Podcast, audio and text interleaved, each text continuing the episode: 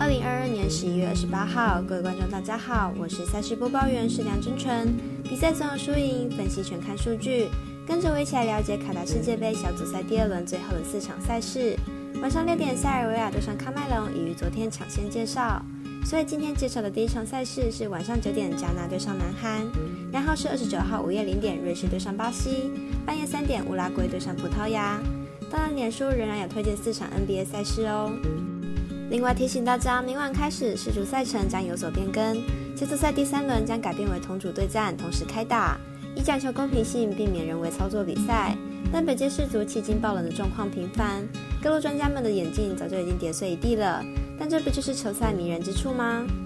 肖朗黑白奖的赛评宇宙，期待能帮助大家更快速判断比赛的走向。喜欢就跟着走，不喜欢可以反着下。让我们一起从看比赛更精彩到主体育增光彩。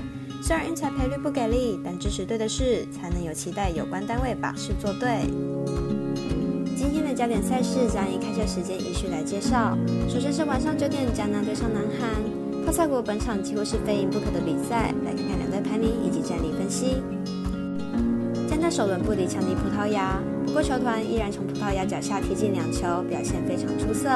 不过加纳整体实力并不高，今年在非洲杯的表现也不是很好，要连续有好的表现实属困难。南韩首轮零比零踢平乌拉圭，末轮将面对强敌葡萄牙，因此本轮势必要取胜，才能有更好的出线机会。南韩队长孙兴敏术后回归后提升不少士气，尤其是球队在后防线上表现相当出色。但是锋线即使有孙兴敏，依然还有战力不足的问题。南韩目前世界排名二十八名，而加纳是六十一，两队在排名上有着不小的差距。而且南韩在跑动以及控球上都比加纳要好上许多。上一场面对乌拉圭，上半场控球率超过百分之五十。不过南韩进攻端较差，要拿下大分胜利较难。因此看好本场比赛进球数不会太多。分析师福布学霸推荐本场总进球数为二到三球。第二场介绍五月零点开踢的瑞士对上巴西。店小二说本场赛事有客人反映合法运彩都没开盘，所以如果想要投注本场赛事，可能需要碰碰运气。毕竟冠军大热门巴西让中了也害怕有人不理智的欧印下注，所以风险控管的比较频繁，敬请见谅。来看看两队目前赛况。首轮比赛，巴西二比零取胜塞尔维亚，球队取得晋级先机。但是球队中的球星内马尔一直遭遇对手犯规，导致内马尔很有可能无法在上场踢世足杯了。因此，巴西队的锋线端可能会受到一点影响。但巴西整体实力就挺强劲，本场想要取胜还是很有机会的。瑞士首轮比赛一比零取胜喀麦隆，球队目前与巴西同为积分三分，两支球队基本上会稳定晋级。但瑞士近年来实力已经没有那么强，而且球队上场对上喀麦隆，整体的传控次数并没有赢喀麦隆太多，不看好瑞士应该无法击败巴西。而且两队的防守能力都不错，这场比赛球数应该也不会太大。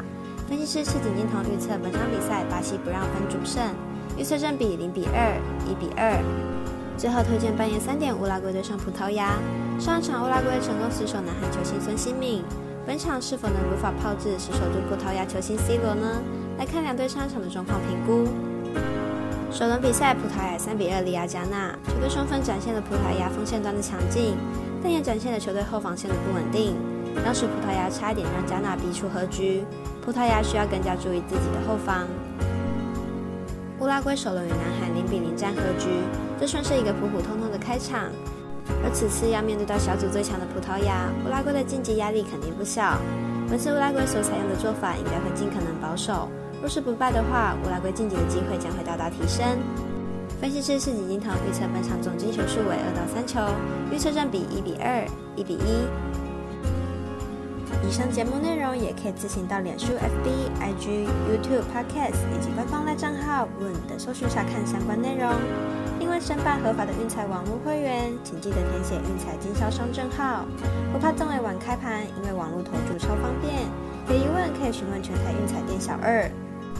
最后提醒您，投资理财都有风险，想打微微，仍需量力而为。我是赛事播报员史梁真纯，我们下次见喽。